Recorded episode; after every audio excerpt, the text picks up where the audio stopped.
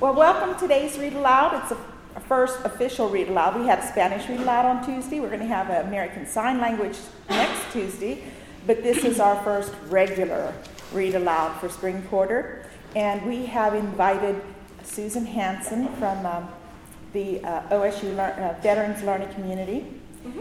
Um, who's she's the director of it, and I'm going to turn this immediately over to her to introduce our guest today, who will be reading um, from experiences at war. Why don't yeah. you take over, please? Okay. Um, so I'm Susan Hanson. I gave you the brochure so I wouldn't have to spend too much time telling you about the program. Um, these four students were in last quarter's uh, literature class in comparative studies. Um, it was Comp Studies 308, and it is literature on the experiences of war. Um, they're all veterans. Um, I'll let them tell you as much or as little as they'd like to about themselves. Is anyone, anyone a veteran? Any of you? No? Okay, so um, the program actually was fairly new. We've only had classes, this is our second year of classes. Um, and I think it, um, they can speak to a, you know, sort of the importance to them to have a class that um, is exclusively veteran and military students and to sort of engage with materials that um, that have particular resonance with their own lives. So these are all texts that we worked with last quarter, and uh, some selected the passages that were important. Some took my advice, and I think probably um, uh, and would have objected if indeed um, it wasn't agreeable material. So um, I thought that it might be um, appropriate, I think, to start with um, an excerpt from Tim O'Brien. Right? Um, this is a, a, memoir, a Vietnam War memoir, and um, Jay McCoy is going to read from the chapter, it's chapter 16 uh, it's called um, Wise Endurance, and it is the chapter where the memoirist uh, sort of reflects on um, questions, ideas uh, about courage and bravery. So, Jay McCoy, you want to tell them something about yourself briefly? Uh, I guess like my statistics would be like I was in the army I was active duty for eight years, and I did three tours overseas, twice to Baghdad and once to southeastern Afghanistan.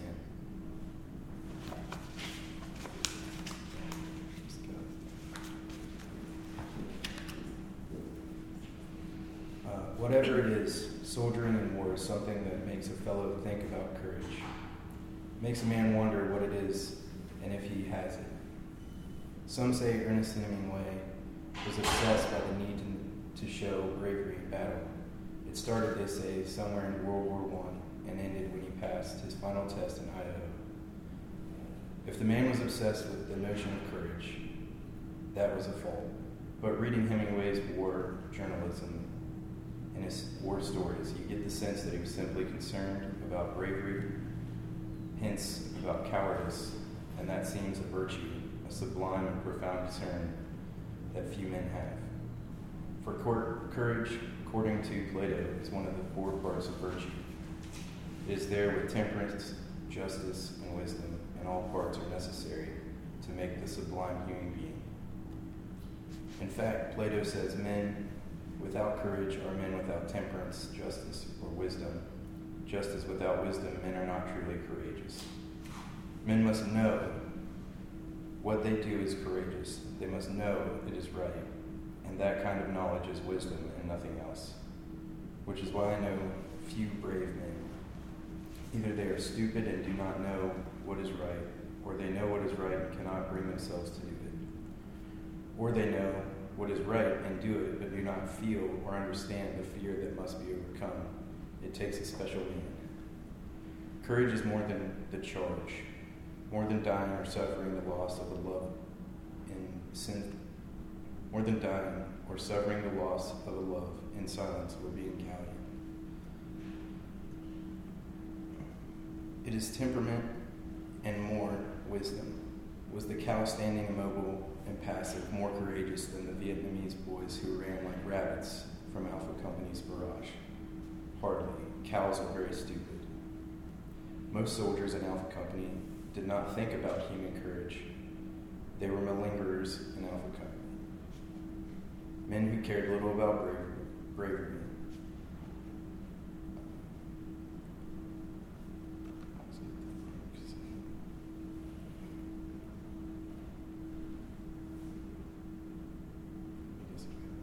Uh, shit, man. The trick of get, being in Nam is getting out of Nam. And I don't mean getting out in a plastic body bag. I mean getting out alive, so my girl can grab me so I'll know it. The malingerers manufactured some of the best, most persuasive ailments ever, some good enough to fool a skeptical high school nurse. When we walked through the sultry, vile, the sultry villas in sluggish, sullen land called Pinkville, the massive men in Alpha Company talked little about dying. To talk about it was bad luck, the ultimate self fulfilling prophecy. Death was taboo. The word for getting killed was wasted. When you, when you hit a bouncing Betty and it blows you to bits, you get wasted. Fear was taboo. It could be mentioned, of course, but it had to be accompanied with a shrug and a grin and an obvious resignation. All this took the meaning out of courage. We could not gaze straight at fear and dying, not at least, while out in the field and so there was no way to face the question. You don't talk about being a hero with a star pinned on your shirt and feeling all puffed up. The soldier couldn't understand when you when I asked him about the day he ran from his foxhole through enemy fire to wrap useless cloth around a dying soldier's chest. I reacted, I guess. I just did it. Did it seem the right thing to do? No, the doc said. Not right, not wrong either. Did you think you might be shot? Yes, I guess I did. Maybe not. When someone hollers for the medic, if you're a medic, you run toward the shot. That's it, I guess. But isn't there a feeling you might die? Doc had his legs crossed and was leaning over a can of sea rations. He seemed intent on them. No, I won't die over here, he laughed. Maybe I'll never die. I just wondered why I didn't feel anything hit me. Something should have hit me. There was so much firing. I sort of ran over, waiting for a kind of blast or punch in my back. My back always feels most exposed. Before the war, my favorite heroes had been make believe men. Alan Ladd of Shane, Captain Vere, Humphrey Bogart as the proprietor of Cafe de Americain, Frederick Henry, especially Frederick Henry. Henry was able to leave war being good and brave enough at it for real love. And although he missed the men of war, he did not miss the fear and killing. And Henry, like all my heroes, was not obsessed by courage. He knew it was only one part of virtue, that love and justice were other parts.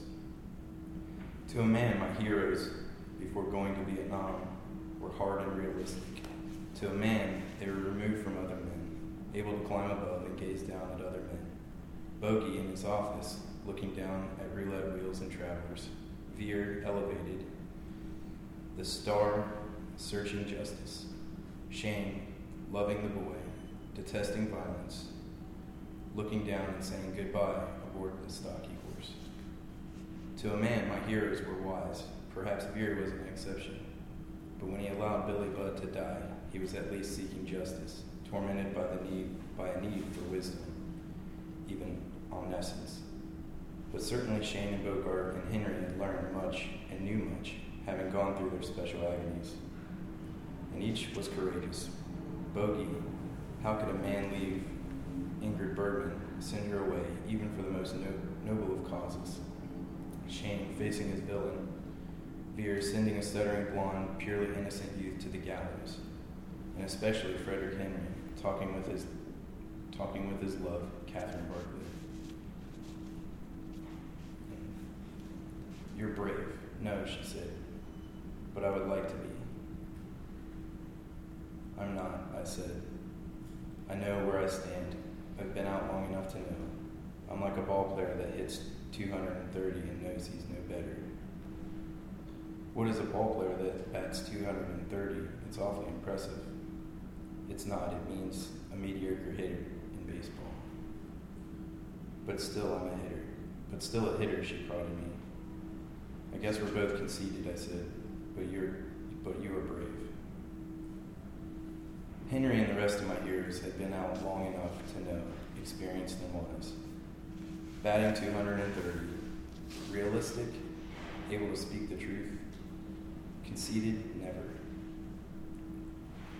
And most strikingly, each of these heroes thought about courage, cared about being brave, and at least enough to talk about it and wonder to others about it. But in Vietnam, out of the villages of My Lai and My Khe, where the question of courage is critical, no, no one except Captain Johansen seemed to care.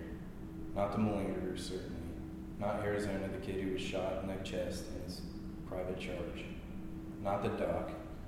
So when the time came in my life, or when the time in my life came to replace fictional heroes with real ones, the candid- candidates were sparse.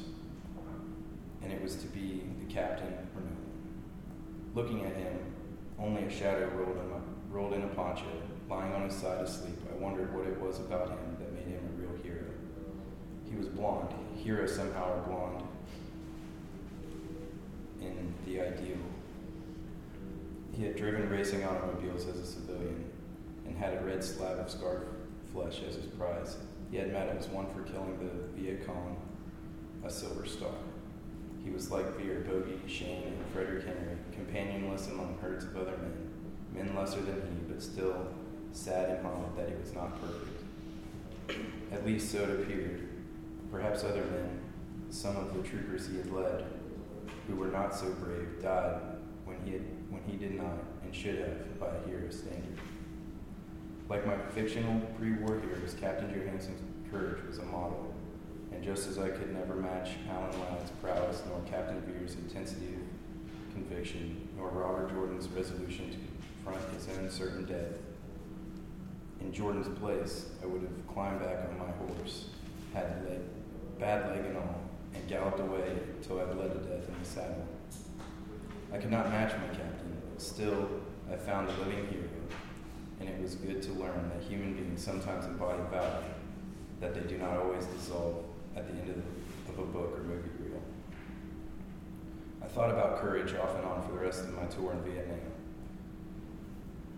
When I compared subsequent company commanders to Johansen, it was clear that he alone cared enough, cared enough about being brave to think about it and try to, try to do it. Captain Smith admitted that he was a coward using just that word. Captain Forsyth strutted and pretended, but he failed. On the outside, things did not change much after Captain Johansen. We lost about the same number of men. We fought about the same number of battles, always small little skirmishes. But losing him was like the Trojans losing Hector. He gave some amount of reason to fight. Certainly, there were never any political reasons. The war, like Hector's own war, was silly and stupid. Troy was besieged for the sake of a pretty woman, and Helen, for God's sake, was a woman most of the grubby warden Trojans could never have. Vietnam was under siege in pursuit of a pretty, tantalizing, promiscuous, particularly American brand of government and style, and most of Alpha would have preferred a likable war to self-determination. So Captain Johansen helped him mitigate and melt the, the silliness, showing the grace and poise of a man. The grace and poise a man can have under the worst circumstances. A wrong war would clung him. Even forgetting the captain, looking at myself, and the days I writhed insensible under bullets, and other days when I did okay, somehow shooting back, or talking coherently into the radio, or simply watching without embarrassment how the fighting went. Some of the futility and stupidity disappeared. The idea is manliness, crudely idealized. You liken dead friends to the pure vision of the eternal dead soldier. You liken living friends to the mass of dusty troops who have swarmed the world forever, and you try to find a hero. It is more difficult, however, to think of yourself in those ways. as the eternal Hector dying gallantly, it is impossible. That's the problem. Knowing yourself, you can't make it real for yourself. It's sad when you learn you're not much of a hero. Thank you. that was forever. That was. Um, Josh, will you go next? Sure. Um, Josh Green is going to read an excerpt from um, All Quiet on the Western Front, which is sort of widely considered, you know, the best of war stories. It's a novel, uh, whereas the first one was uh, a memoir based on personal experience. This too is is based on the author's personal experience, but it is uh, written as fiction. Right, and also from the other guy's perspective. Um, my name is Josh uh, Josh Green, and I was uh, uh, infantry, infantryman in the U.S. Army. I went to Iraq, Fallujah and Kelso in 06, 07. And as far as some context on the piece I'm going to read, it's, it's really short, it's only three pages. Um, the main character just, he's in World War One, and he just killed the man in hand-to-hand combat and is stuck in a uh, like a, a, shell hole with him for about a day and a half, and this is him kind of um, dealing with the realization uh, the man he killed is indeed a man and not a monster. Um, the silence spreads. I talk and must talk, so I speak to him and I say to him, Comrade, I did not want to kill you. If you jumped in here again, I would not do it, if you would be sensible too. But you were only an idea to me before, an abstraction that lived in my mind and called forth its appropriate response. It was that abstraction I stabbed. But now, for the first time, I see you are a man like me.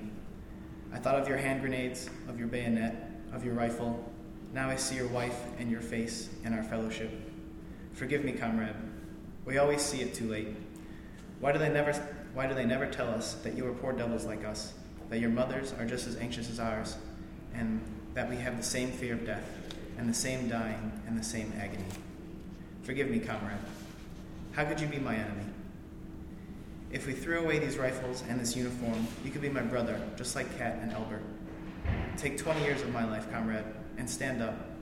Take more, for I do not know what I can even attempt to do with it now. It is quiet. The front is still, except for the crackle of rifle fire. The bullets rain over.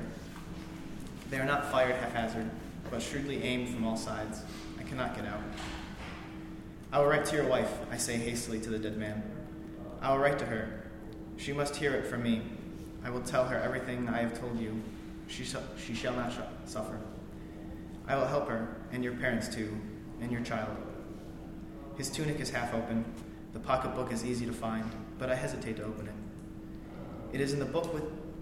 It is in the book. It is. In it is the book with his name. So long as I do not know his name, perhaps I may still forget him. Time will obliterate it, this picture. But his name is a nail that will be hammered into me and never come out again. It has the power to recall this forever. It will always come back and stand before me. Irresolutely, I take the wallet in my hand. It slips out of my hand and falls open. Some pictures and letters drop out. I gather them up and want to put them back again, but the strain I am under, the uncertainty, the hunger, the danger, these hours with the dead man have made me desperate. I want to hasten the relief, to, to intensify and to end the torture, as one strikes an un- uh, unendurably painful hand against the trunk of a tree, regardless of everything. There are portraits of a woman and a little girl, small amateur photographs taken against an ivy clad wall. Uh, along, along with them are letters. I take them out and I try to read them, most of it I do not understand. It is hard to decipher, and I scarcely know any French. But each word I translate pierces me like a shot in the chest, like a stab in the chest. My brain is taxed beyond endurance, but I realize this much that I will never dare to write these people as I intended. Impossible. I look at the portraits once more, and they are clearly not rich people. I might send them money anonymous, anonymously if I earn anything later on. I seize upon that. It is at least something to hold on to. This dead man is bound up with my life, therefore I must do everything, promise everything, in order to save myself. I swear blindly that I mean to live only for his sake and his family. With wet lips, I try to placate him, and deep down in me lies the hope that I may buy myself off in this way and perhaps even get out of this. It is a little stratagem. If only I am allowed to escape, then I will see it, or see to it. So I open the book and I read slowly. Gerard Duval, compositor. With a dead man's pencil, I write the address on an envelope, then swiftly thrust everything back into his tunic. I have killed the printer, Gerard Duval. I must be a printer, I think confusedly. Be a printer. Printer. Thank you. The, um, I think we'll go next with uh, War.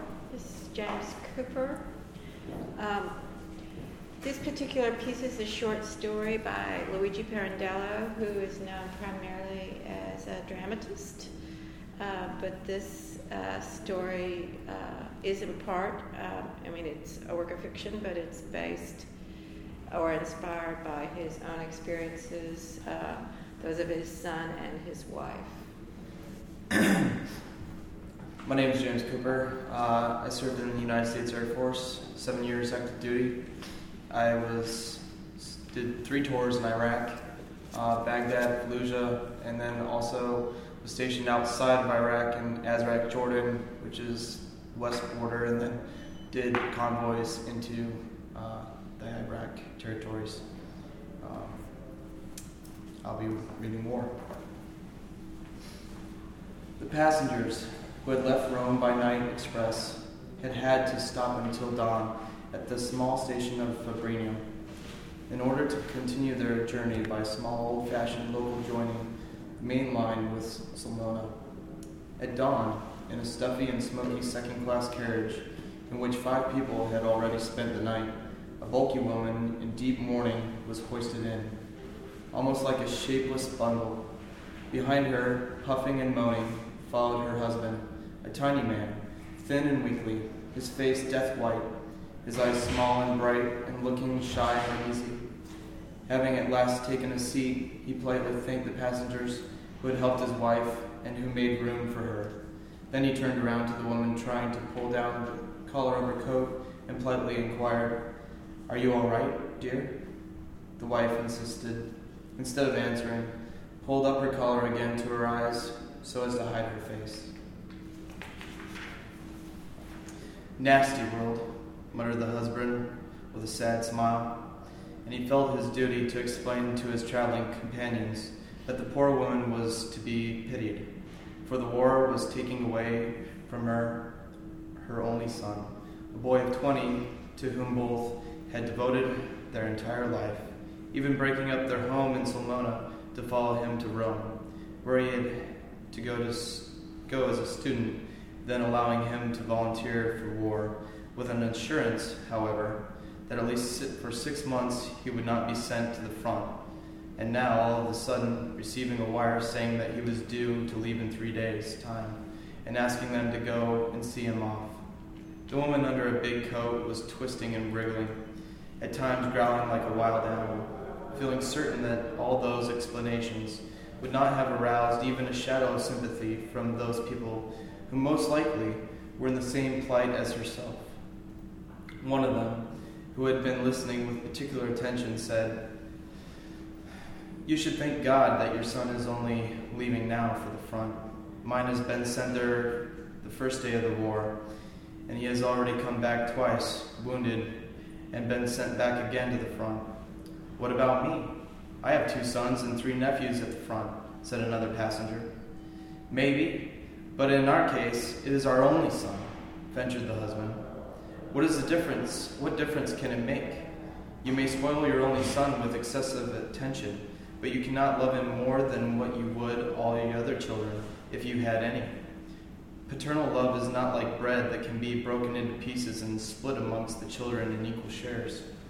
A father gives all of his love to each one of his children without discrimination, whether it be one or ten.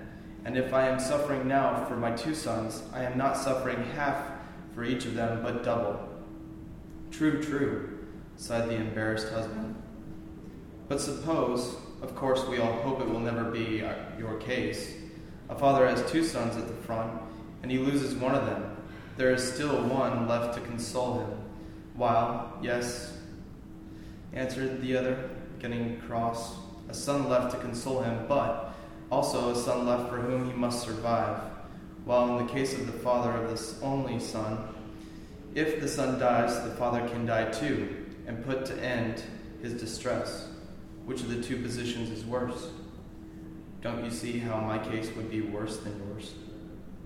Nonsense, interrupted another traveler, a fat, red-headed faced, red-faced man with bloodshot eyes of the palest gray. He was panting from his bulging eyes and seemed to spurt inner void, violence of an uncontrolled fertility which his weakened body could hardly contain. Nonsense, he repeated, trying to cover his mouth with his hand as to hide the two missing front teeth. Nonsense. Do we give life to our children for only our own benefit? The other traveler stared at him in distress. The one who had had his son at the front since the first day of the war sighed. You were right. Our children do not belong to us, they belong to the country. Bosh, retorted the fat traveler. Do we think of the country when we give our life to our children? Our sons are born because, well, because they must be born. And when they come to life, they take our, our own life with them. This is the truth.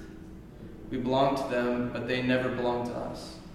And when they reach 20, they are exactly what they were at their age, what we were at their age. We too had a father and a mother, but there were so many other things as well girls, cigarettes, illusions, new ties, and the country, of course, whose call we would have answered when we were 20, even if father and mother had said no. Now, at our age, the love of our country is still great, of course, but stronger than it is the love for our children. Is there any one of us here who would gladly take his son's place at the front if he could? There was silence all around, everybody nodding as to approve. Why then, continued the fat man, shouldn't we consider the feelings of our children when they are 20? Isn't it natural that at their age they should consider the love for their country? I am speaking of decent boys, of course. Even greater than the love for us, isn't it natural that it should be so? As after they must look upon us as upon old boys who cannot move anymore and must stay at home. If a country exists, if a country is as a, is a natural necessity like bread, of which each of us must eat in order not to die of hunger, somebody must go to defend it. And our sons go. When they are 20, and when they don't want tears because if they die, they die inflamed and happy. I'm speaking, of course, of decent boys. Now, if one dies young and happy without having the ugly side of life, the boredom of it, the pettiness, the bitterness, the disillusion, what more can we ask for him? Everyone should stop crying. Everyone should laugh, as I do, or at least thank God, as I do, because my son, before dying, sent me a message saying that he was dying satisfied at having ended his life in the best way he could have wished. That is why, as you see, I do not even wear mourning. He shook his light fawn coat so as to show, show it his livid lip over his missing teeth was trembling, his eyes watering, watery and motionless. And soon after, he ended with a shrill laugh, which might have been a sob. Quite so, quite so, agreed the others. The woman who bundled in the corner of her coat had been sitting and listening, had for the last three months tried to find in her words of her husband and friends something to console her in her deep sorrow, something that might show her how a mother should resign herself to send her son not even to death, but to a probable, probable danger of life. Yet not a word had she found amongst the many which had been said, and her grief had been greater in seeing that nobody, as she thought, could share her feelings. But now, in the words of a traveler, amazed and almost stunned her, she suddenly realized that, there, that it wasn't the others who were wrong and who could not understand her, but herself who could not rise up to the same height of those fathers and mothers willing to resign themselves, without crying, not only to the departure of their sons, but even to their death. She lifted her head. She bent over from her corner, trying to listen with great attention to the details which the fat man was giving to his companions about the way his son had fallen as a hero for his king and his country, happy and without regrets. It seemed to her that she had stumbled into a world she had never dreamed of, a world so far unknown to her, as she was so pleased to hear everyone joining in congratulating the brave father who could so socially speak for his child's death. Then suddenly, just as if she had heard nothing of what had been said, and almost as if waking up from a dream, she turned to the old man and asked him, Then is your son really dead? Everybody stared at her. The old man, too, turned around to look at her, fixing his great, bulging, horribly watery, light gray eyes deep in her face. For some little time he tried to answer, but words failed him. He looked and looked at her, almost as if only then, at that silly, incurious question, he had suddenly realized at last that his son was really dead, gone forever, forever. His face contracted, became horribly distorted. Then he snatched in haste a handkerchief from his pocket, and to the amazement of everyone, broke into a harrowing, heartrending, uncontrollable sobs. Thank you. Um, our last piece is going to come from um, a book entitled The Warriors uh, by J. Glenn Gray, uh, who was a philosophy professor who had been a soldier in World War II and afterwards wrote about his perspective of war, of his own experiences. He referred to his, his own memoirs, the notes he had uh, taken. Uh, the passage that David uh, is going to read from is from a chapter entitled The Enduring Appeals of Battle. And Gray identifies a number of appeals. Uh, one I would mention first because I think it's one that, in many ways, um, civilians share in this sort of digital age um, with uh, soldiers themselves, and it's this appeal of seeing, right? This idea that we can kind of observe war, and particularly um, um, most recently, I'd say in most of our experiences, um, the extent to which we found ourselves all glued to the television during the shock and awe stage of the invasion of Iraq, and that just you know, regardless of whether or not we supported that action or or didn't, that there's something about the seeing, you know, to see what happens, and seeing is becomes this thing that enables us to kind of distance ourselves somewhat from from what is happening. Um, but he also goes on to identify what certainly is uh, resonant for um, these veterans and others this, uh, the importance of camaraderie, and that that is for for them by and large the thing that makes the experiences that they had meaningful in ways that um, are difficult to communicate to people who don't share that sense of uh, closeness under the most extraordinary circumstances. So.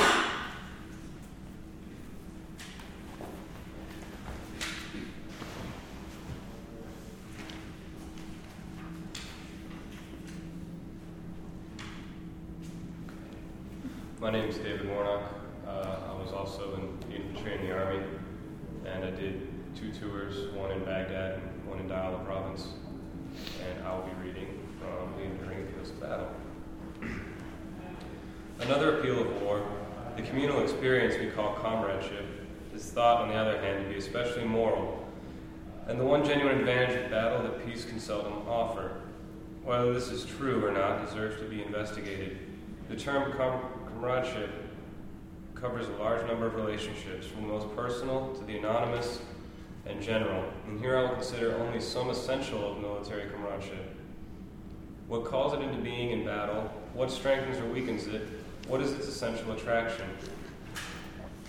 The feeling of belonging together that men in battle often find a cementing force needs, to, needs first to be awakened by an external reason for fighting, but the feeling is by no means dependent on this reason. The cause that calls comradeship into being may be the defense of one's country, the propagation of one, the one true religious faith, or the passionate political ideology. It may be the maintenance of honor or the recovery of a Helen of Troy. So long as there is a cause, the hoped for objective may be relatively unimportant in itself. When through military reserves or the fatiguing and often horrible experiences of combat, the only original purpose becomes obscured. The fighter is often sustained solely by determination not to let down his comrades.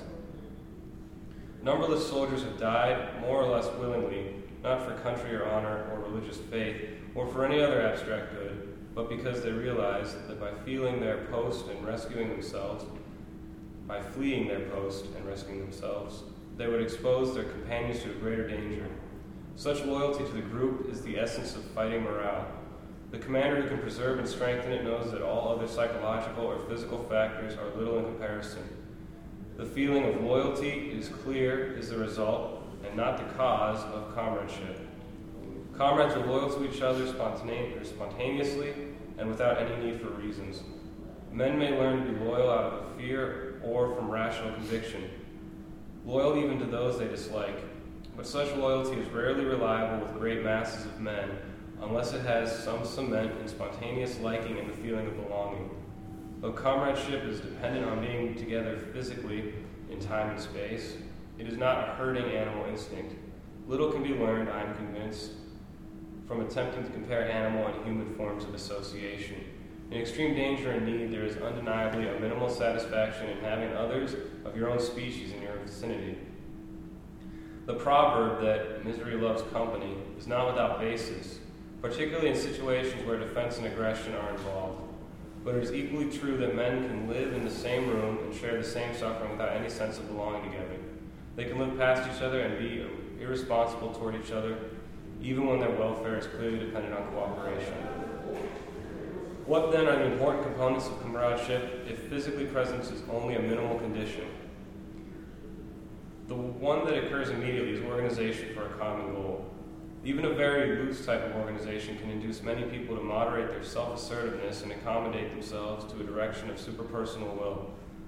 Everyone is aware of the vast differences between a number of men as a chance collection of individuals and the same number as an organized group or community. A community has purpose and plan, and there is in us an almost instinctive recognition of the connection between unity and strength. Those who stand in disorganized masses against smaller groups of the organized are always aware of the tremendous odds against them. The sight of huge crowds of prisoners of war being herded toward collection centers by a few guards with rifles slung over their backs is one filled with pathos. It is not the absence of weapons that makes these prisoners helpless before their guards. It is the absence of a common will, the failing assurance that others will act in concert with you against the conquerors. But organization is of many kinds, and the military kind is especial in aiming at common and concrete goals. The organization of a civilian community, a city for example, is not without goals, but they are rarely concrete, and many members are hardly aware of their existence. If a civilian community has goals with more reality and power to endure than military goals, as I believe it does, its goals are, nevertheless, unable to generate the degree of loyalty that a military organization can. In war, it is a commonplace of command that the goals of the fighting forces need to be clear and to be known. Naturally, the overall goal is to win the war and then go home. But in any given action, the goal is to overcome the attacking enemy, or if you are an attacker, win the stated objective. Any fighting unit must have a limited and specific objective, and the more defined and bounded it is, the greater the willingness as a rule, on the part of the soldiers to abandon their natural desire for self preservation. Officers soon learn to dread hazy and ill defined orders from above. If the goal is physical, a piece of earth to take or defend, a machine gun nest to destroy, a strong point to annihilate, the officers are much more likely to invoke the sense of comradeship. They realize that comradeship at first develops through consciousness of an obstacle to overcome through common effort. A fighting unit with morale is one in which many are of like mind and determination, unconsciously agreed on the suppression of the individual desire in the interest of the shared purpose. Organization for a common and concrete goal in peacetime. Organizations do not evoke anything like the degree of comradeship commonly known in war. Evidently, the presence of danger is distinctive and important. Men then are organized for a goal whose realizations invoke the real possibility of death or injury. How does danger break down the barriers of the self and give man an experience of community? The answer to this question is the key to one of the oldest, most enduring incitements to battle. Danger provides a certain spice to experience. This is common knowledge. It quickens the pulse and makes us more aware of being alive by calling attention to our physical selves.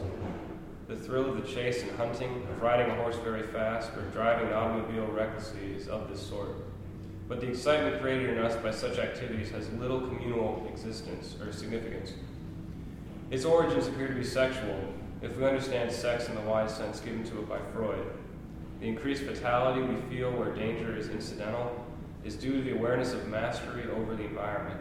It is an individualist, not a communal drive. The excitement and thrill of battle, on the other hand, are of a different sort, for their danger is central and not incidental. There is little to play little of the play element about combat, however much there may have been training for it. Instead, for more soldiers, there is a hovering, inescapable sense of irreversibility. This is for keeps, as soldier slang is likely to put it. This profound earnestness is by no means devoid of lightheartedness, as seen in teasing and horseplay, but men are conscious that they are on a one way street, so to speak. And what they do or fail to do can be of great consequence. Those who enter into battle as distinguished from those who only hover on its fringes do not fight as duelists fight. Almost automatically, they fight as a unit, a group. Training can help a great deal in bringing this about more quickly and easily in an early stage, but training can only help to make actual what is inherent. As any commander knows, an hour or two of combat can do more to weld the unit together than can months of intensive training. Many veterans who are honest with themselves will admit, I believe, that the experience of communal effort in battle, even under the altered conditions of modern war, has been a high point in their lives. Despite the horror, the weariness, and the grime, and the hatred, participation with others in the chances of battle had its unforgettable side, which they would not want to have missed. For anyone who has not experienced it himself, the feeling is hard to comprehend, and for the participant, hard to explain to anyone else. Probably the feeling of liberation is nearly basic. It is this feeling that explains the curious combination of earnestness and lightheartedness so often noted in men in battle. Many of us can experience freedom as a thrilling reality, something both serious and joyous, only when we are acting in unison with others for a concrete goal it costs something absolute for its attainment. Individual freedom to do what we will with our lives and our talents, the freedom of self determination, appears to us most of the time as frivolous or burdensome. Such freedom lives as empty and alone, feeling undirected and insignificant. Only comparatively few of us know how to make this individual freedom productive and joyous. But communal, communal freedom can pervade nearly everyone and carry everything before it. This elemental fact about freedom the opponents of democracy have learned well, and it constitutes for them a large initial advantage. The lightheartedness that communal participation brings has little of the sensuous or merely pleasant about it, just as the earnestness has little of the calculating or rational. Both derive instead from a consciousness of power that is supra individual we feel earnest and gay at such moments because we are liberated from our individual impotence and are drunk with the power that union with our fellows brings. In moments like these, many have a vague awareness of how isolated and separate their lives have hitherto been, and how much they have missed by living in the narrow circle of a family or a few friends. With the boundaries of self expanded, they sense a kinship never before known. Their I passes insensibly into a we my becomes our, and individual fate loses its central importance. At its height, this sense of comradeship is an, ecstasy not unlike aesthetic ecstasy previously described. Though occasioned by different forces, in most of us there is a genuine longing for community with our human species. and at the same time an awkwardness and helplessness about finding the way to achieve it. Some extreme experience, mortal danger, or the threat of destruction is necessary to bring us fully together with our comrades or with nature. This is a great pity, for there are surely alternative ways, more creative and less dreadful, if men would only seek them out. Until now, war has appealed because we discover some of the mysteries of the communal joy and its forbidden depths. Comradeship reaches its peak of battle. The secret of comradeship has not been exhausted, however, in the feeling of freedom and power instilled in us by communal effort in combat. There's something more and equally important. The sense of power and liberation that comes over men at such a moment stems from a source beyond the union of men. I believe it is nothing less than the assurance of immortality that makes self sacrifice at these moments so relatively easy. Men are true comrades only when each is ready to give up his life for the other, without reflection and without the thought of personal loss. Who can doubt that every war, the two world wars no less than the former ones, has produced true comradeship like this? Such sacrifice seems hard and heroic to those who have never felt communal ecstasy. In fact, it is not merely so difficult as many less absolute facts of peacetime and in civilian life for death becomes a measure of unreal and unbelievable to one who is sharing his life with his companions. Immortality is not something remote or otherworldly, possibly or probably true and real. On the contrary, it becomes a present and self evident fact. You can stop wherever you want to stop. I'm running out of steam. You're running out of steam? Okay. Sorry. So there you go. Um, I thought it was so interesting to hear those pieces together, having you know engaged with them separately. You know the way that we had um, in class. I mean, they, they tell a whole different sort of story together, and you guys were awesome. I don't know if you have any questions or if there's anything you want to know. Otherwise, we've done our thing. I walked in a minute late, so I may have missed your explanation of this, but how did you come to pick these particular pieces? Um, did, you, did you cover that already? But I don't know. Okay, I'm sorry. No, that's actually fine. Um, these are uh, students um, who all took a class together last quarter. Um, as part of the Veterans Learning Community, it's a class um, for veteran and military students only. Um, come studies 308 on the experiences of war. So they were reading excerpts from things that we worked with in class. In some cases, either favorite passages or certainly um, favorite themes um, that uh, sort of became uh, central to our class uh, discussions. Yeah? Can I ask another question? Sure. Your, your name was Josh. Yeah, you. James. James. I'm sorry. Uh, why were you, you, uh, why were you on the ground doing convoys as an Air Force officer? Because I wasn't an or, officer. Uh, I was enlisted. enlisted. Uh, because I was security police, security forces. So my unit was actually one of the very first uh, SF units in Iraq when the war started.